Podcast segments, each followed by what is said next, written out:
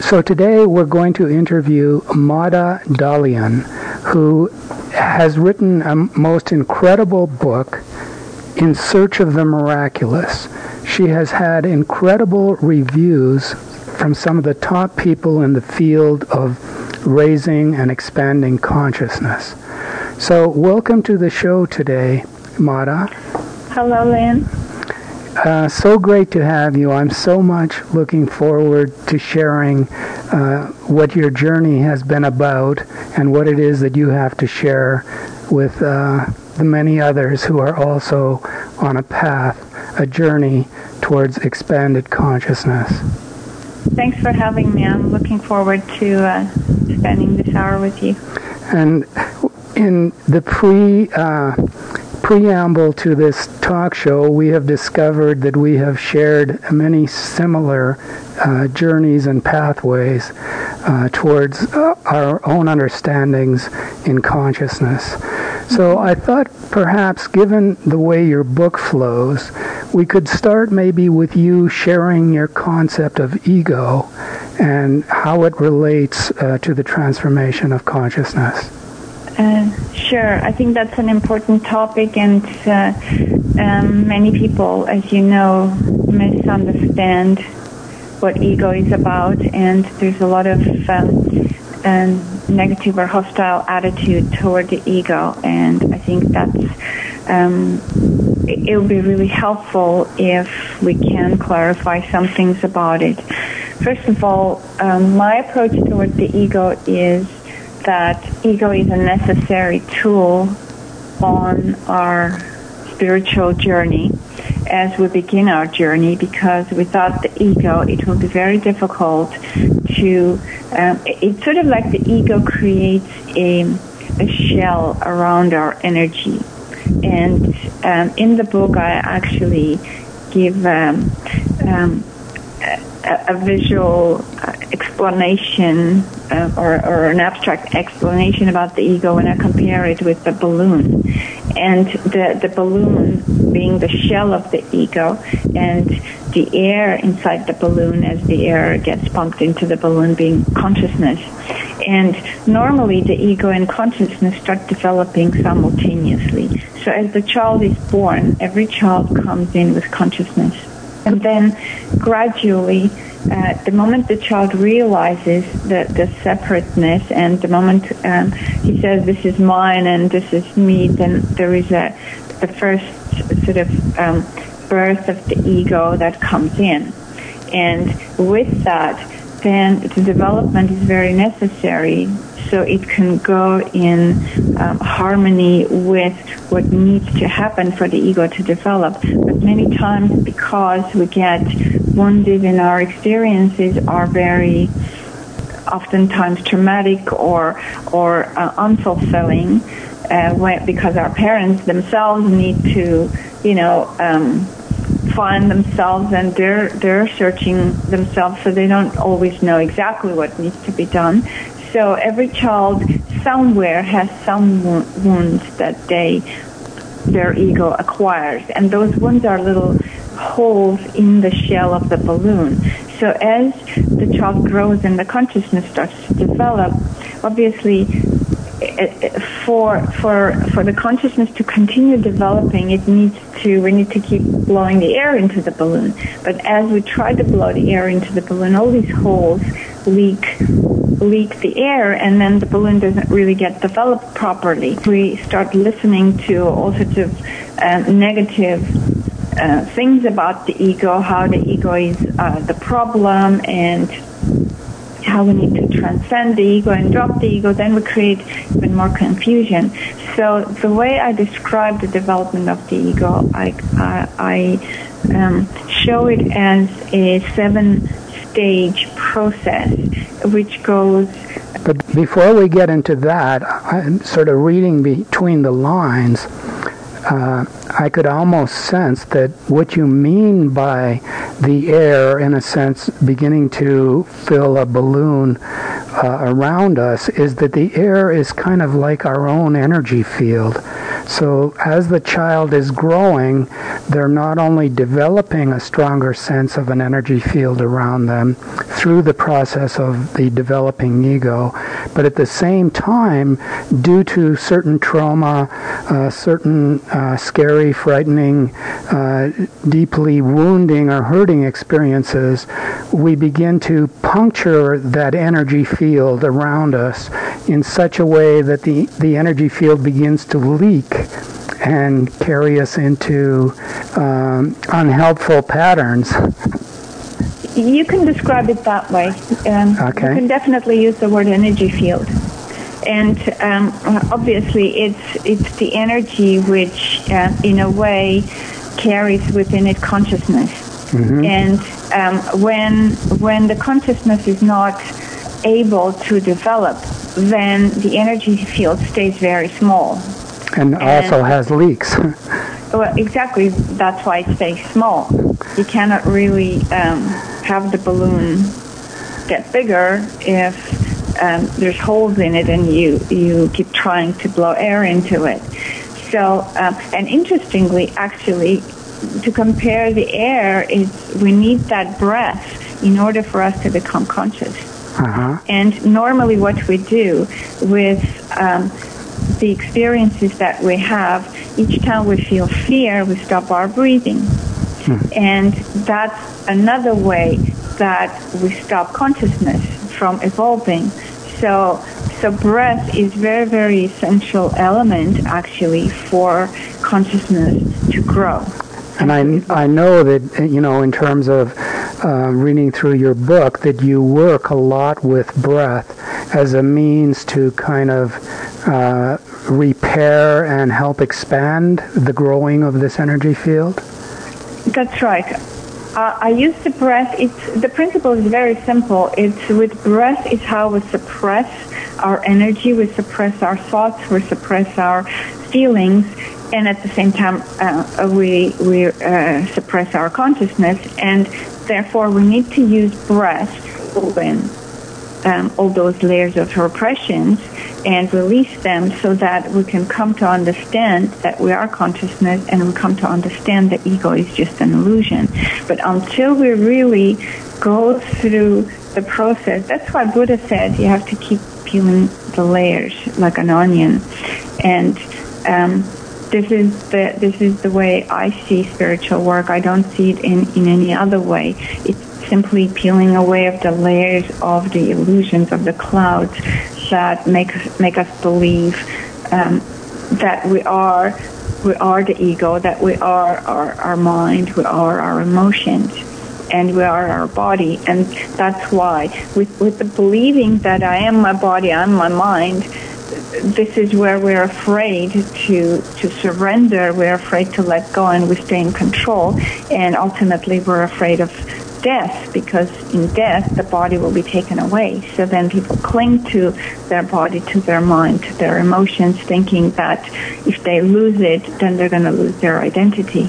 So you do see fear then as a very powerful way in which we tend to uh, uh, keep our energy field uh, kind of at a more limited sort of ego awareness type of level, and that as we find ways uh, to repair or to release the layers of fear and holding, that this is what helps us to grow our uh, awareness bubble uh, larger than a normal sense of ego. That's right. Fear is basically the root of all the um, so-called problems, and as well, um, not only the, the, mental, emotional problems, but also physical problems. Because um, working with people with their um, pain and illnesses and, and releasing those repressed layers, there's always an element of fear while we're doing that. And once that fear is released, and, and miraculously, this is where consciousness comes in, where a person suddenly sees that, oh, this, this fear is actually irrelevant. It has nothing to do with my inner being, which is um, presence, which I know that I exist and I'm here and I cannot be anywhere else. And I know that I can never die. So the moment a person has that awareness, then the identification with the pain starts dropping as well, and with that, the body starts to relax. Because, in a sense, uh, from you know, from my own understanding, fear is what tends to cause us to contract and to hold our energy at we, what we think is a safe level, which at what we think is a comfortable level, which is e- really that that smaller level of kind of ego-bound consciousness. That's right, exactly. And also, we need to remember that you know the fear, the first experience of fear happens at birth that's that's the sort of like the first shock, the first um, imprint that's in the body, and the imprint is that when when the child is in the womb and, and uh, taken care of and feels like um, uh, you know I don't need to do anything, I'm in paradise and everything is taken care of. Suddenly, there's this energy that pushes you out of the womb, and you feel like you're being you're being rejected, you're being pushed out and in that, um, that's the original sense of separation is imprinted in the psyche, in the body, in the energy. Especially and when, especially when you combine that, you know, with some of the uh, sorts of birthing practices that you know have become commonplace, where the umbilical cord is cut, you know, within a matter of the first couple minutes uh, the baby is uh, held up by the feet and slapped on the bum, and then uh, you know cold drops are are dropped into the eyes, and, uh, exactly. and maybe even the you know the uh, esophagus, like uh, having a suction, you know, to clear the the breathway Whereas, you know, or in, in a more so-called primitive natural birth, the umbilical cord is allowed to dry naturally over an hour, and slowly the baby, very slowly, begins to take over its breath function. Uh, so there would, in such a natural birth, there would be far less of a sense of trauma and fear around that, you know, that birthing experience. Absolutely. And, and that's so rare because it's not a common practice. And that's why it's uh, absolutely essential at some point or other to uh, regress back to the, uh, to the birthing, birth experience. It's absolutely necessary that we remember our birth experience because that's where our initial attitude toward life um, is created. Well, I, I know myself. Uh, having been through maybe some 900 plus rebirthing sessions, I can totally relate to what you're talking about because part of the whole process of rebirthing and now Dr. Stanislav Grof's uh, holotropic breathing is to help people clear, uh, you know, whatever fear patterns they may have taken on uh, in relation to their birthing process. And, and it's the awareness. That's right. So it's, it's the awareness. I don't know what your awareness um, was. Did you um, uh, remember your birth experience? Because that's ultimately what, what we need to do. We need to remember our birth experience and our attitude at birth. Well, I was fortunate enough at one point in my. It didn't actually happen in in. Uh, a rebirthing context or a holotropic breathing context. It happened in the context of a very powerful encounter group, but I was able to, uh, you know, spontaneously in the context of experiencing like overwhelming fear and letting myself go into it. Uh, suddenly, my whole body just went into like my primal birth cry and so I actually got to experience what it was like to use my whole body again as a baby would. Mm-hmm. And yeah. That was very liberating because as you well know, part of what happens in the you know the fear traumatizing process is that as we become so-called more and more adult and more identified with our ego, we tend to become afraid to use our whole bodies in in the way that a baby might. That's that's very true, and at the same time, um, we you know we, we know that there's. Uh, people have two basic attitudes toward life. Either they're a pessimist or an optimist. And I think that attitude is also formed at the time of death, uh, uh, at the time of birth. Uh, funny I said death because actually the way we die is how we, we are born again. like the, the chain continues.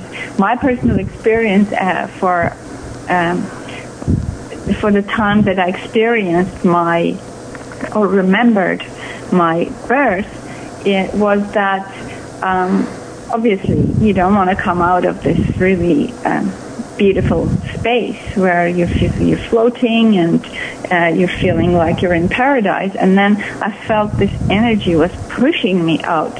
And I was resisting it. I didn't want to leave the place. It's such a nice place. Don't leave me alone. Don't push me out of here. So I was resisting it. But then there was this moment of awareness where I realized resistance is futile and um, it's a losing battle. I have to surrender. So in that moment of realizing I have to surrender, and I did surrender, and what helped me actually to surrender is the memory um, that, okay, well, I know I'm going to come out into the world, and um, a part of the world that I really enjoyed and loved while um, I was in a previous life. It was like, it, you know, it's a, an awareness in a split second and you get this. Was I remembered the, the trees and the sun and the blue sky and I thought, uh, okay, I'll, I'll, I'll go out and, you know, um, live another life in this beautiful on this beautiful planet. So that helped me to surrender and to let go. And um, w- when I look at my life, everything I've done since has been there is the first step you you start resisting something. So you you, you know the, the ego comes and says well I don't want this. Mm-hmm. but then once consciousness comes in and you say okay I realize that it's the ego that's resisting and I have no choice. I better surrender. I should surrender. There is you know there there is um, it's useless to, to fight. The moment you surrender, then there's there's the sky that that opens. There's there's that um, universe that, that opens to you. So there's a sense of something bigger than your own individuality going on here, which is kind of exactly what I experienced in that moment that I had that choice to let go into my birth cry and just let it come through me, or I could mm-hmm. resist, right? But what you're saying is in the moment that you you re-experience and can accept the beauty of surrender, something major begins to shift for you. Absolutely. It's like the sky opens, and this is the moment of uh, surrendering of the ego, obviously, because it's the ego that is fighting, it's the ego that's resisting. And the moment the surrender happens, then there is um, expansion of consciousness that happens simultaneously. And a willingness to acknowledge this largerness, larger uh, phenomena that is going on larger than self. That's right. That's right. but before we go on, but let me at this point, I'd like to remind you that you're listening to your Quantum Computer Within with your host, Dr. Lynn Sarita, PhD in Ed Psych from UC Berkeley in the late 60s. Website quantumu.com, where I've just put my two volume ebook, Quantum You. I've reduced the price in half, so I invite you to go have a look and order it now. In the meantime, to remind you that we are interviewing Mada Dalian, whose website is madadalian.com, and that's M A D A D A L I A N dot. So, Mata, if you wanted to say a word at this point more about your website, this would be a good time.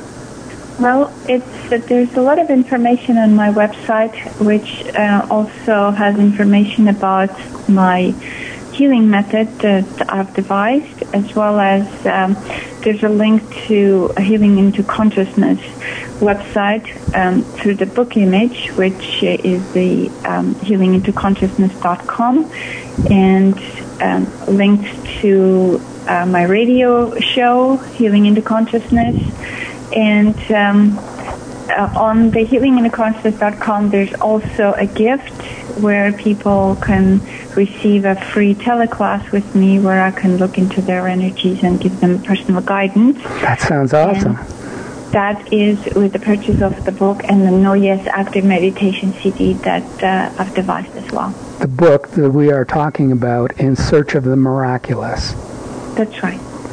So let's carry on further with this really interesting uh, notion that we've brought to the forefront the idea of, of surrendering um, and opening at the same time to something well beyond any ordinary ego sense of self. And as we move in this direction, uh, I would love it if you would begin sharing with us some of the methods that you use to help people peel away their layers of resistance and fear. Okay, I'll be happy to. All right, so you asked about my method. Or methods, if you have or several. Methods, yeah. well, uh, the, the main method that, in a way, it um, I wasn't looking to, to develop anything, but it organically arose out of uh, my curiosity, my ability to read thought forms in the energy, and obviously um, also my my ability to to know myself, having explored myself and having understood the human condition that we all go through. Uh, the combination of all that and um, my work with uh, one-on-one work with people um, allowed me to start exploring to uh, way to find ways how I can quickly access those repressed um, beliefs and thoughts and experiences that people normally have, but they're they're difficult to access with the conscious part of the mind.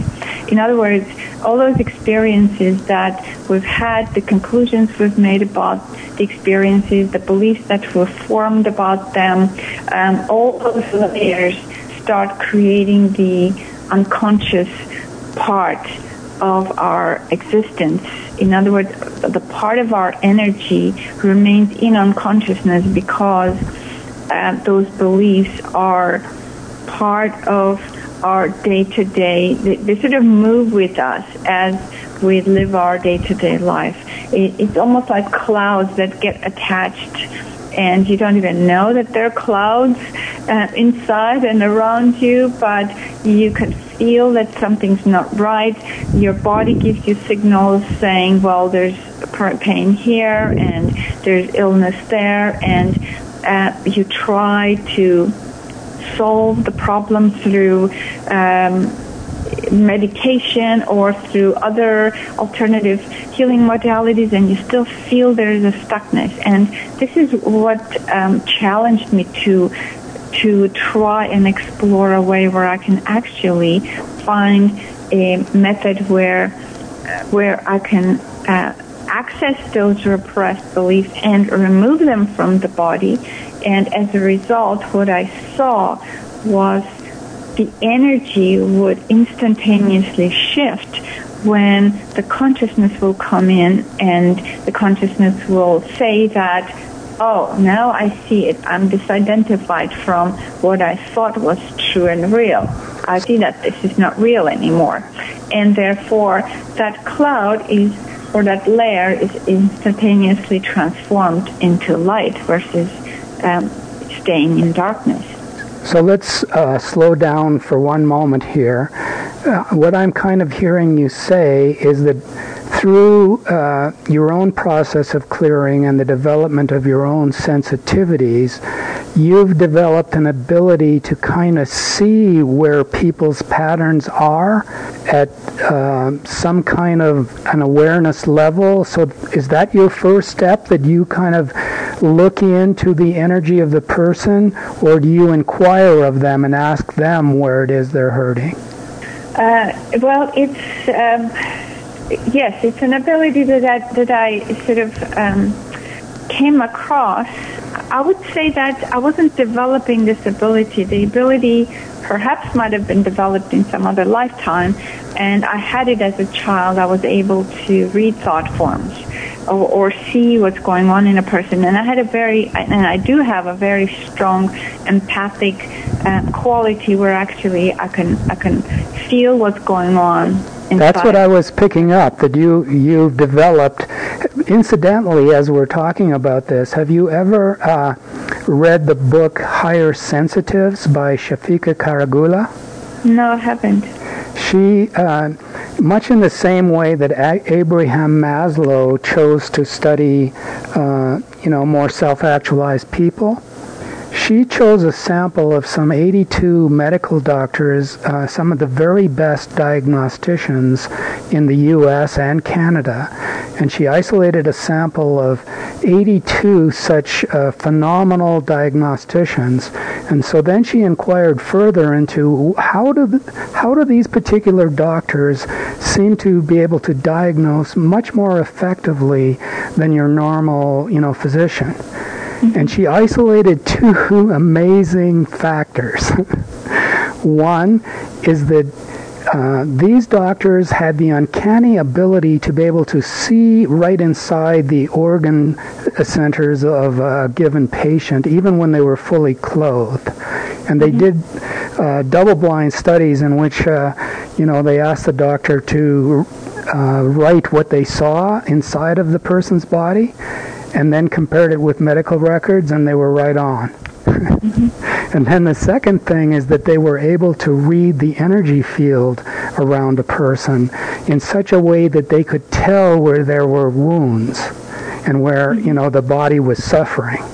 Mm-hmm. So I'm sensing that you you have developed uh, this higher sensitive ability, and that's one of your amazing uh, talents and gifts as a way to help initiate this healing process that's that's definitely part of it, and I, I go even further than that. What I do is I look into the person's unconscious, and I look into the layers of the unconscious nice. because in order to get to the root cause of the problem, there's many interconnected layers. Uh-huh. And in order to get to the root cause, we need to go through, we need to basically look through those layers.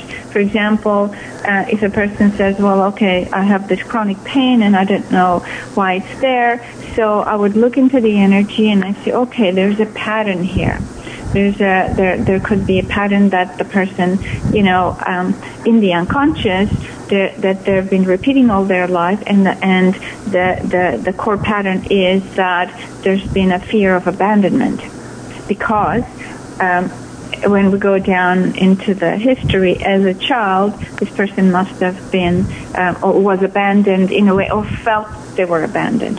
And sometimes it even goes further than that. When they were in the womb, they felt their mother didn't want them. So, so, that that awareness is in the unconscious of the person. So when they come in, they already come in with that attitude, that belief. So, um, and therefore, it's very important to go, go into the unconscious and see the interconnected layers. And once I see the layers, then I work with the body itself because the body then carries all those programs and mm-hmm. beliefs and um, the the ability that I um, was mentioning earlier that I started using was I can actually hear what's in the unconscious. In nice. other words, all the thought forms and beliefs I can hear. What a beautiful, beautiful gift. Yeah, and you know what? My my excitement with that is actually I've been working. I've worked with thousands of people with so many different illnesses, and miraculously the illnesses disappear in one or, or two sessions um, simply because we go into those beliefs and re- re- remove them. But my excitement now, especially now, is that uh, I challenge myself to create a, a, method where people can actually do this for themselves. Cool, cool. And I managed to do that, and I'm and I'm so um, thrilled that you, you know, the more the more people, in my mind, the more people can do this and take responsibility for their own transformation, the happier we'll be as a humanity because it's we, we share more pain than, than we share happiness and, and joy and celebration. And this is our downfall as human species. So, so I'm totally with you on the whole notion of the importance of taking responsibility. I like to even break it up. You know, there's many other people who have been doing the same thing, breaking that word up into yeah. responsibility. So the ability to take appropriate responses to help yourself, uh, you know, as you're talking about, release yourself from old patterns that are causing you pain and suffering. That's right. Well, first of all, there needs to be um, an understanding or or a, a desire that yes, um, I want to heal myself. I want to do what's necessary, and um, I want to. Um, uh, I'm going to put in some effort into it because uh, also our human nature is such that uh, oftentimes we don't like to do things for ourselves and we'd rather do uh, we'd rather wait for other people to do it for us. And this is another downfall because uh, you know as a child obviously a child expects the parents to take care of the child. That's a natural response of a child. But then many people are still children. They still think that somebody else is supposed to take care of me and this is where the blame comes in and pointing a finger comes in. And uh, as long as a person stays in that frame of mind they will not be willing to do any work for themselves. So um, that's why I say people who really recognize that it's up to them to change the quality of their life, they are the, the blessed people that that have come to to uh, grow to a certain level of awareness that they're willing to take responsibility for themselves. And what I find exciting is that there seems to be growing numbers of people who are getting the significance of, you know, uh, wanting to take responsibility.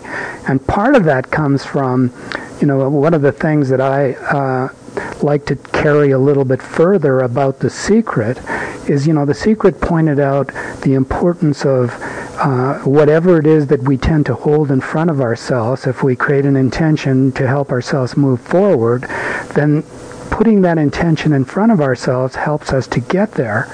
The problem is that the same could be said to be true for all those negative patterns that we uh, tend to keep holding inside of ourselves.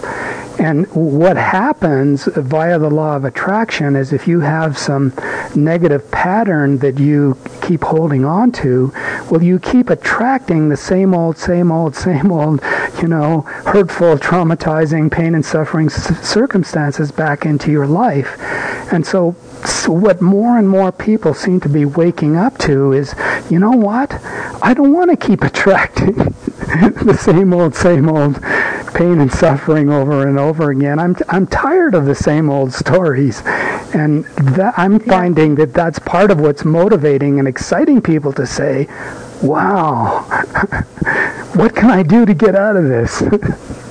that, that, that's exactly right, and that's where you know if, if you can remember in the book I have um, uh, the, the healing journey. I've also divided in in those sections where we start with with contemplation and uh, you know we go through suffering stage. So I, I divided that into seven stages as well, and suffering stage is a very important stage because until we suffer enough, we, we don't say, okay, enough is enough and I have to do something about it. That's exactly and, what we dealt with in the last show was the idea that one of the toughest things for human beings to be grateful for because we were you know we were focusing on gratefulness and the significance of gratefulness in terms of helping to open our hearts to what we've already been given.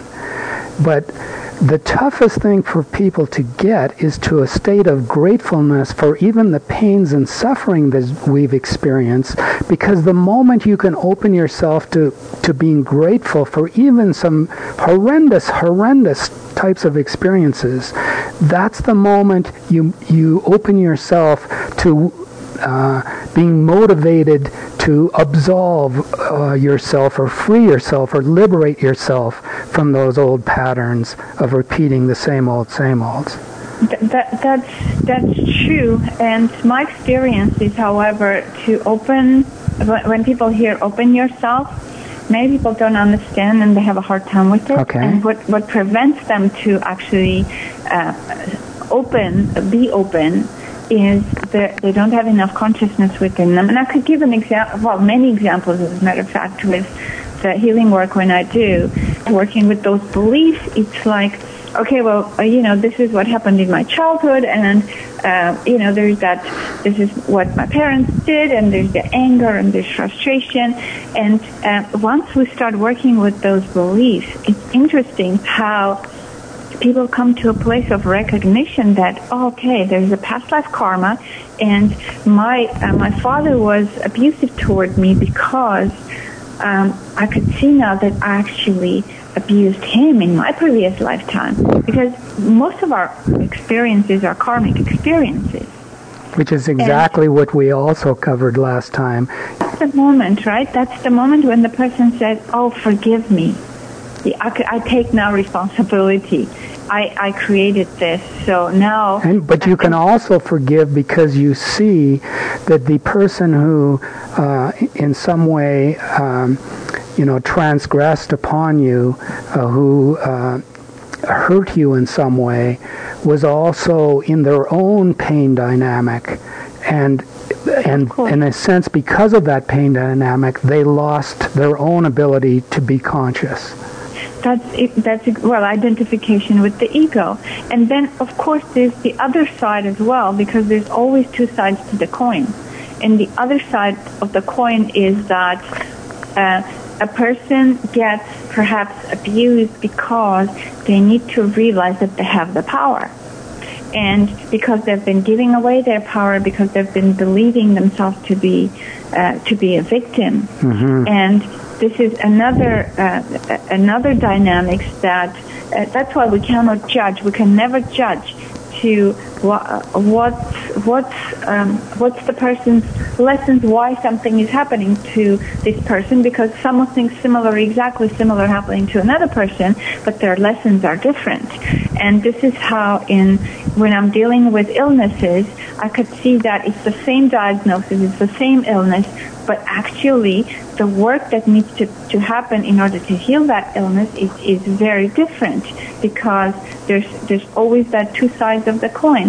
One person needs to be more self-empowered. The other person needs to recognize that they have they have the power to abuse. Therefore, they need to, the moment they see it, they can they can let go, and, and that's where their heart opens. Mm-hmm. And and that's exactly. that's why I, I say that to open the heart, we need to still become conscious so, once again, you've been listening to your Quantum Computer Within with your host, Dr. Lynn Sarita, website quantumu.com. You can also look to some of my books on lulu.com by just calling up my name, Lynn Sarita. And we've been talking to a most interesting guest, Mada Dalian, who has evolved a, a way which appears to be a combination of her own ability to really see the patterns of others in a clear way, while she at the same time uh, facilitates that person in the direction of them uh, participating in the uh, the letting go, the releasing, the uh, opening, the movement past old patterns of resistance and holding.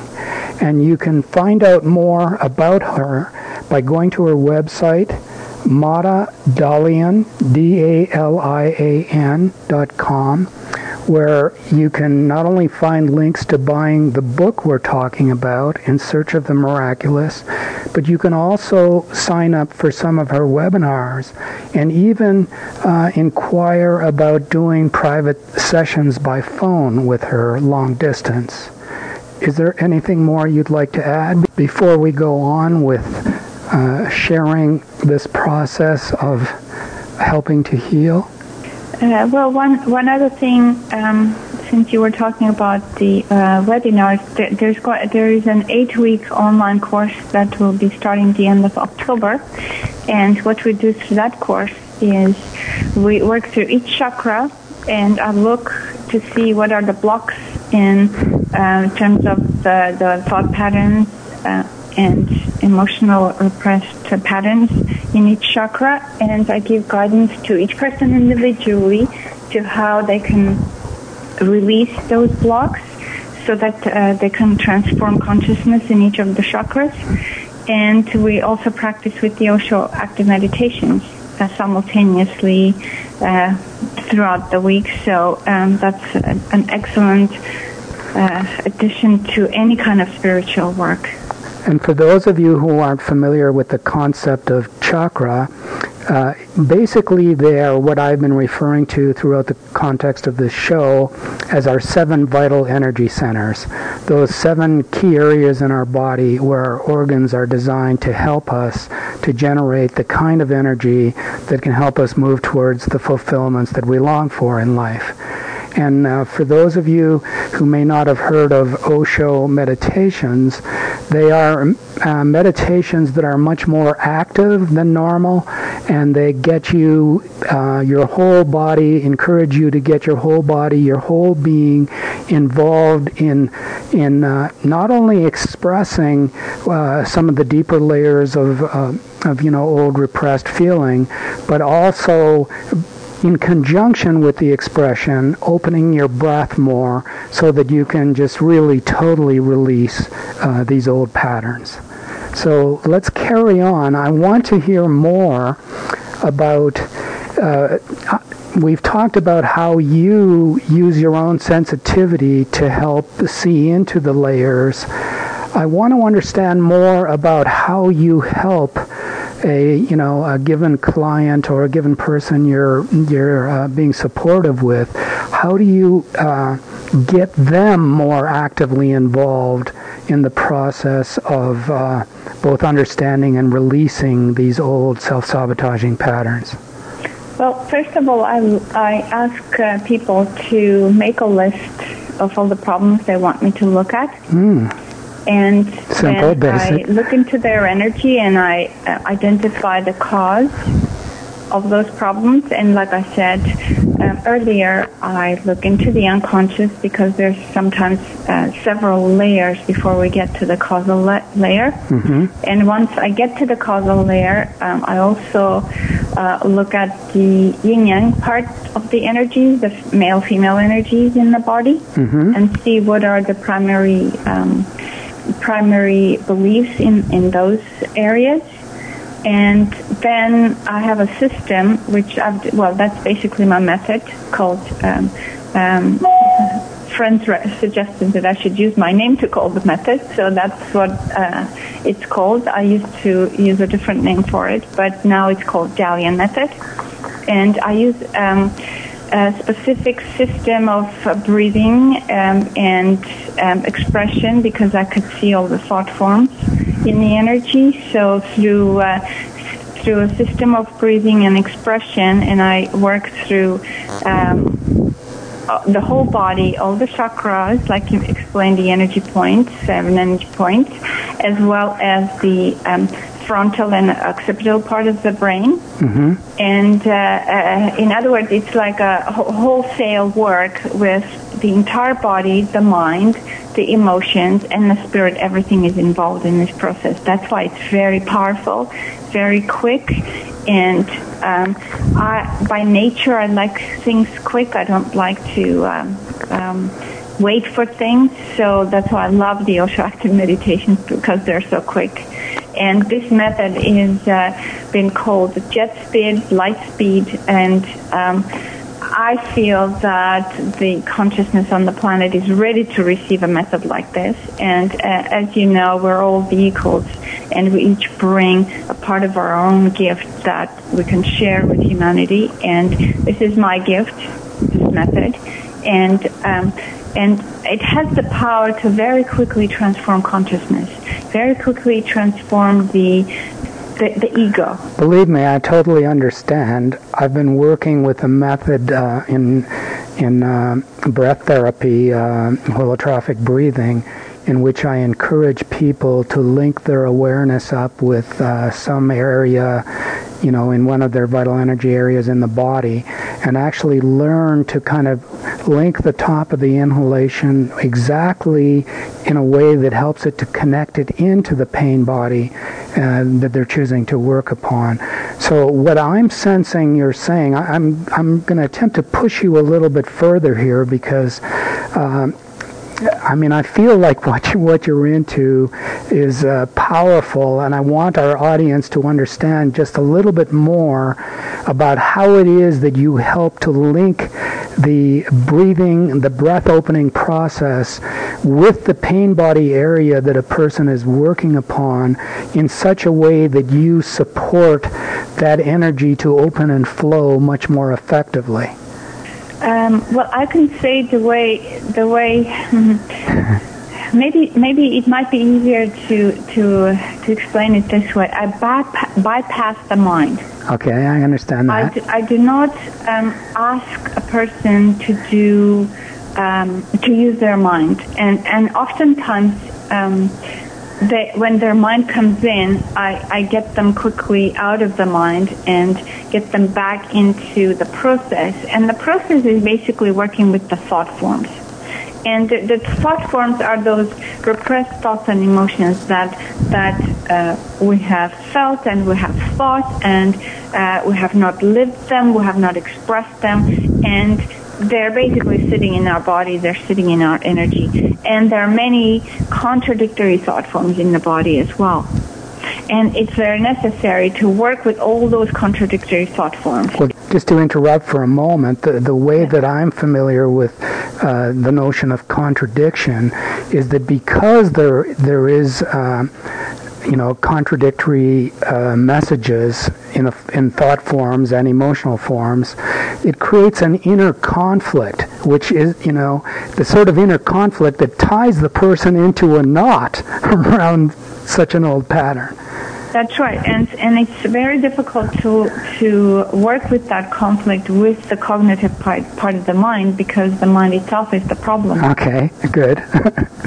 so tell us a little bit more. I mean, I want you to take this last part of the interview as some space where you can really give some people a sense of you know how you help them um, move through these thought forms and however it is you might use breath in conjunction with this so that you know everyone listening to this show is going to say yes sign me up. You, you know there's so many examples but let me let me think if maybe the best way is to through examples isn't it yeah whatever will help to get get at that last step in this interview that is going to motivate people out there to say yes i want to participate in this. I want to take responsibility. I'm tired of these old patterns. I'm tired of pain and suffering. I want to uh, move more into the light. Okay, well, you know, when, when I when I think of examples, it's such a difficult thing, um, in a sense, to give to to give an example that everybody can resonate because each person is so different. However, there's some some really um, out of ordinary examples, for example, that, that I think that that kind of have a like a wow effect. Let's go and for it. what what what comes to mind? Actually, I have many, but uh, what just comes to mind is this woman, a young woman, about 35 years old. She came to see me, and she had a very severe lower back pain. And she she went to doctors. She did, she used uh, medication. She did acupuncture. Um, she did massage. Nothing was helping. It was like she she felt like her whole, whole lower back was in a spasm, and um, she told me that the way it happened she was gardening and suddenly something happened with her back and it, it just locked and it just wouldn't, nothing would work. And obviously, you know, uh, when they did x-rays and everything, everything is fine. There's nothing wrong with her, with her body physically. So when I looked into her energy and I looked into her unconscious, it, it, it was interesting. It was like her. I said, you know, your father I don't know, but it's, it's connected with your father, and there's something that you're holding on to. You're holding on to your father, and you need to let him go.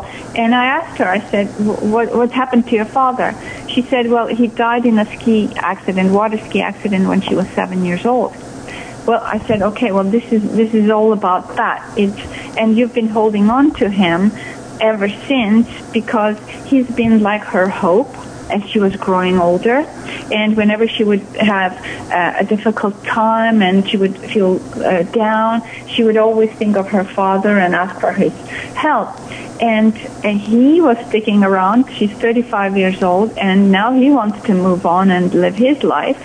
And um, what happened is he basically had to get her attention so she can work with this attachment that she has to her uh-huh. father and of course her um, her sense of sadness and feeling uh, uh, abandoned and many, many layers that we worked through mm-hmm. and the moment the moment she did that and uh, she came to a place where he wanted her to let go. That's why he, he almost like he got her attention just by getting into her back. And of course, the reason this happens is we all are intimately at the quantum level interconnected with each other, Absolutely. more intimately than most of us uh, normally would ever acknowledge. And so uh, the, the, uh, the beautiful ending of the story is that she realized that she's been keeping herself actually um, small and not taking taking um, charge of our own power, of our own um, uh, life force, of our own potential, continually relying on, on the father. And it, it, and it was a pattern since she's seven years old. And the moment she saw that, she, she, of course, you know, people go through a lot of emotion as we're working mm-hmm. with this unexpressed uh, thoughts, um, and and people get to express them. And uh, like I said, I use breathing, a system of breathing with this as well. She came to a place where she realized that it's been selfish of her to to hold on to him, and she came to an acceptance that okay, I uh, I thank you very much, and I'm willing to let you go, and thank you for sticking around for so long. And the moment that happened, there was no longer back pain, and that was completely gone. And and it, hadn't we not done this and gone to the court, she would have suffered for a long time. So, a very important key was her becoming aware that she had developed a pattern of holding, and somehow this holding uh, was lodged in her body at you know at, the, at a lower back pain level and th- so that the more she brought her awareness to it and released emotions surrounding it, she started to let go. So how did you use breath to just help it maybe a notch or a kick, uh, you know? I go I go back and forth through the body. It's it's you know, it's a process of going back and forth through the body and I work with like I said all the chakras and it's not like I'm not just uh, uh I'm not just focusing on one area lower back and working with lower back. Uh-huh. And this is where the problem is, where, where most modalities focus on just one, one area. And therefore, the complete transformation does not happen. Because when I'm working with the entire body, then, uh, and like I said, we bypass the mind. Absolutely. And you know, one of these days I'm going to get, um, uh, I'm going to probably get a, a complete sort of like a, um, a demonstration. I do have. That would be awesome. That would be awesome if you had that on your website. Uh, well, it would probably be like a like a DVD that could be um, part of the the, the book and the uh, mm-hmm. uh, self healing CD that uh, that uh, I'm working on. Well, I'm almost done with it, so it should be um, coming out uh, next year in in hopefully in a few months time. And um, I've I've worked with, like I said, my excitement is to to introduce the self-healing version of this method and I've been experimenting with it and trying in my workshops and very recently at the Omega um, Institute in uh, New York, near New York. And um, I've, I've been amazed myself at the miraculous, quick transformation that happens to people, even using this method um, as I gu- as I guide them um, on their own. So, yeah, maybe uh, stay tuned. Maybe someday we can talk about uh, that a bit. Well, I look forward to that. But because you know it's so difficult to explain. It's it's probably easier when somebody. That's why I'm pushing you a little bit because Yeah. what I'm seeing, I like the idea that you're you've shifted your focus from just the area where the pain is manifesting, and I like the idea that you're linking breath.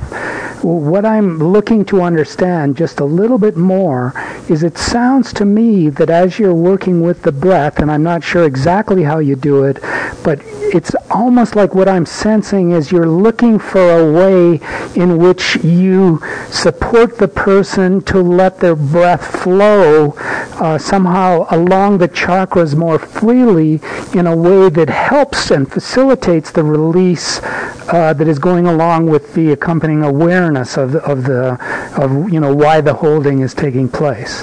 That's that's a part of it.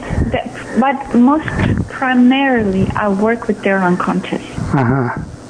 And It's it, you know you can you can ask somebody to breathe and then you know uh, breathe here and exhale there, but um, there's a difference between unconscious and um, consciousness.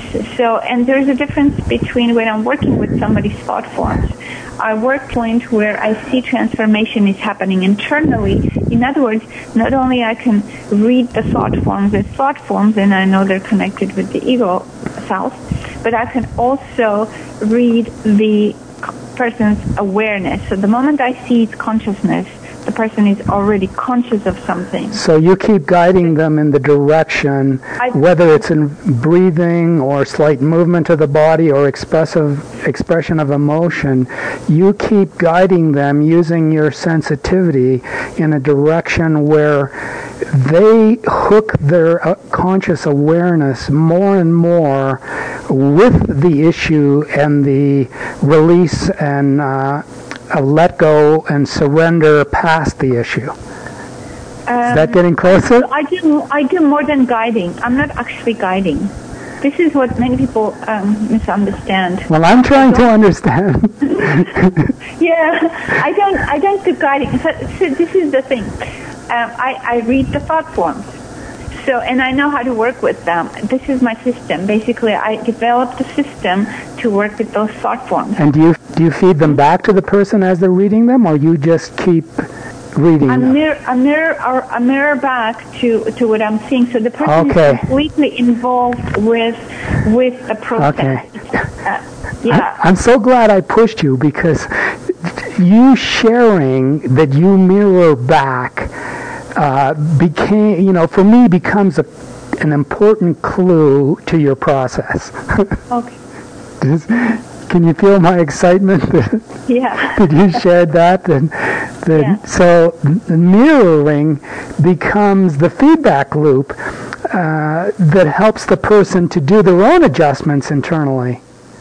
It- uh, uh, okay. Here's another um, thing that the person does not need to do any adjustment. The adjustment happens spontaneously. just out of This is awareness. what this is what the spontaneous healing is all about. You've heard Bruce Lipton talk about spontaneous healing. Yeah, yeah, Yeah, and the, and uh, he promotes the tapping um, yeah. the tapping technique. Well, the tapping technique, you know, it's it's to me it's a very very primitive technique, and everybody can do it. But this technique, what I'm using, is basically. Um, absolutely creates a spontaneous healing in the entire body. Not only that, it creates a spontaneous transformation of consciousness. Well, now I'm even more excited as we c- conclude today's interview because I want to share with you that uh, my wife Trish and I uh, just came back from uh, um, biofeedback alpha brainwave training at an institute in Victoria, British Columbia that is called the BioCybernaut Institute. And uh, Dr. James Hardt, Jim Hardt, is actually a co-host sponsor of my web talk show. And what you do in biofeedback, you know, uh, alpha brain biofeedback, is you uh, get instantaneous feedback on your own brain rhythms and your own brain patterns from, uh, you know, both sides of the cortex on in different uh, lobes of the brain. So we were working with central and occipital lobes. And part of the magic of biofeedback, which it sounds like what is happening w- with what you're doing, is through your mirroring process, you're giving the person instantaneous feedback about what you're reading in relation to, you know, the thought forms that they hold in relation to a pattern. And as they get that feedback loop, they start to automatically, their own awareness principle adjusts in a way that results in miraculous healing. Is that close to describing what you're doing?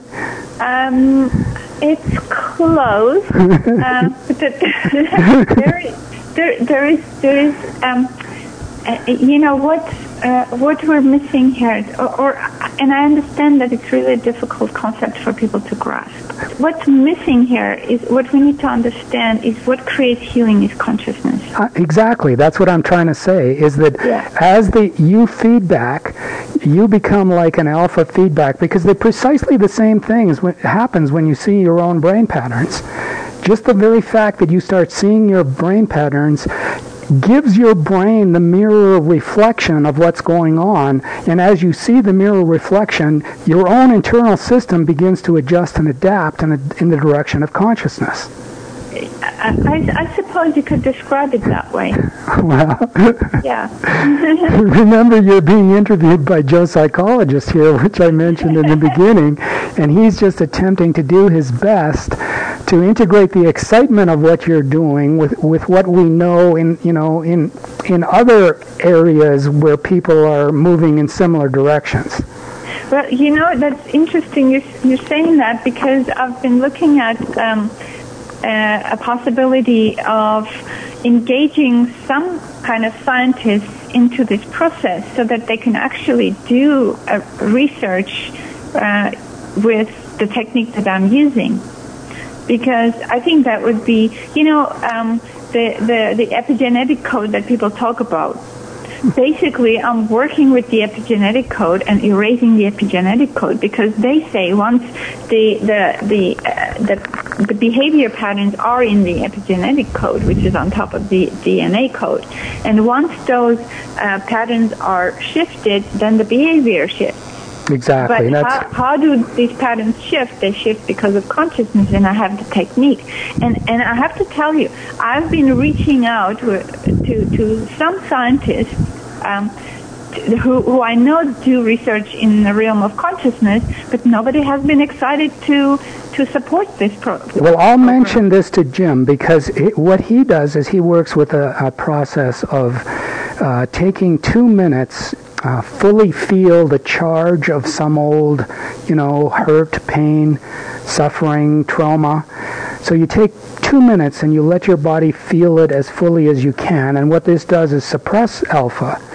And then what he's found is that if he supports a process of uh, starting to forgive the person who uh, perpetrated, you know, harmfulness upon you, and you continue with this process of forgiveness over several, you know, four-minute plus rounds of of encouraging your brain to generate alpha, what happens is as you forgive, the more and more you are able to see the scene and let it go, and as we talked about, actually see the the um, the pain that the perpetrator was in when they harmed you.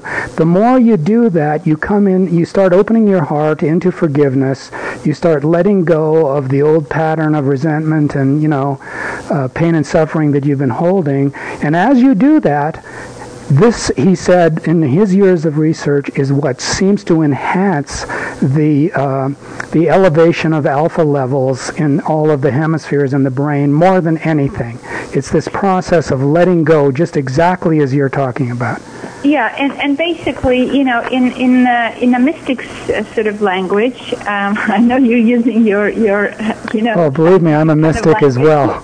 in, in my mystic mystics language is the process is basically what's what's happening here is disidentification from the ego. So Perfect, it- it- perfect. that's basically the the bottom line is the moment there is a disidentification then there is the alpha wave uh, awareness. Right, the expanding of one's conscious awareness function, and the That's right. because partially because you're liberating all that energy that you know was uh, is keeping your your uh, energy balloon from expanding into superconscious or into at one consciousness. That's right. So, I, once again, I hope you know as we conclude this interview, I hope we've excited you, you know, you the listener enough to be motivated to to go to Mada's website, uh, Mada Dalian, D-A-L-I-A-N dot com. And uh, you know, hopefully, this is going to motivate you to sign up to her uh, webinar uh, workshop that is coming up in. Uh, did you say October? Uh, October 30th is when, is when it starts. So basically, it's uh, end of October through November, and uh, so check out her website right now, and uh, please understand that what you are we've been talking to is a, a person who you know has a gift of sensitivity, the very kind of gift of sensitivity that seems to be required to be the sort of uh, facilitator of the miraculous that we've been talking about here. So thank you, thank you very much. Uh, Mada, it's been wonderful. I could see that we could go on and on. Thank you, Lynn. Thanks for you know pushing with your questions.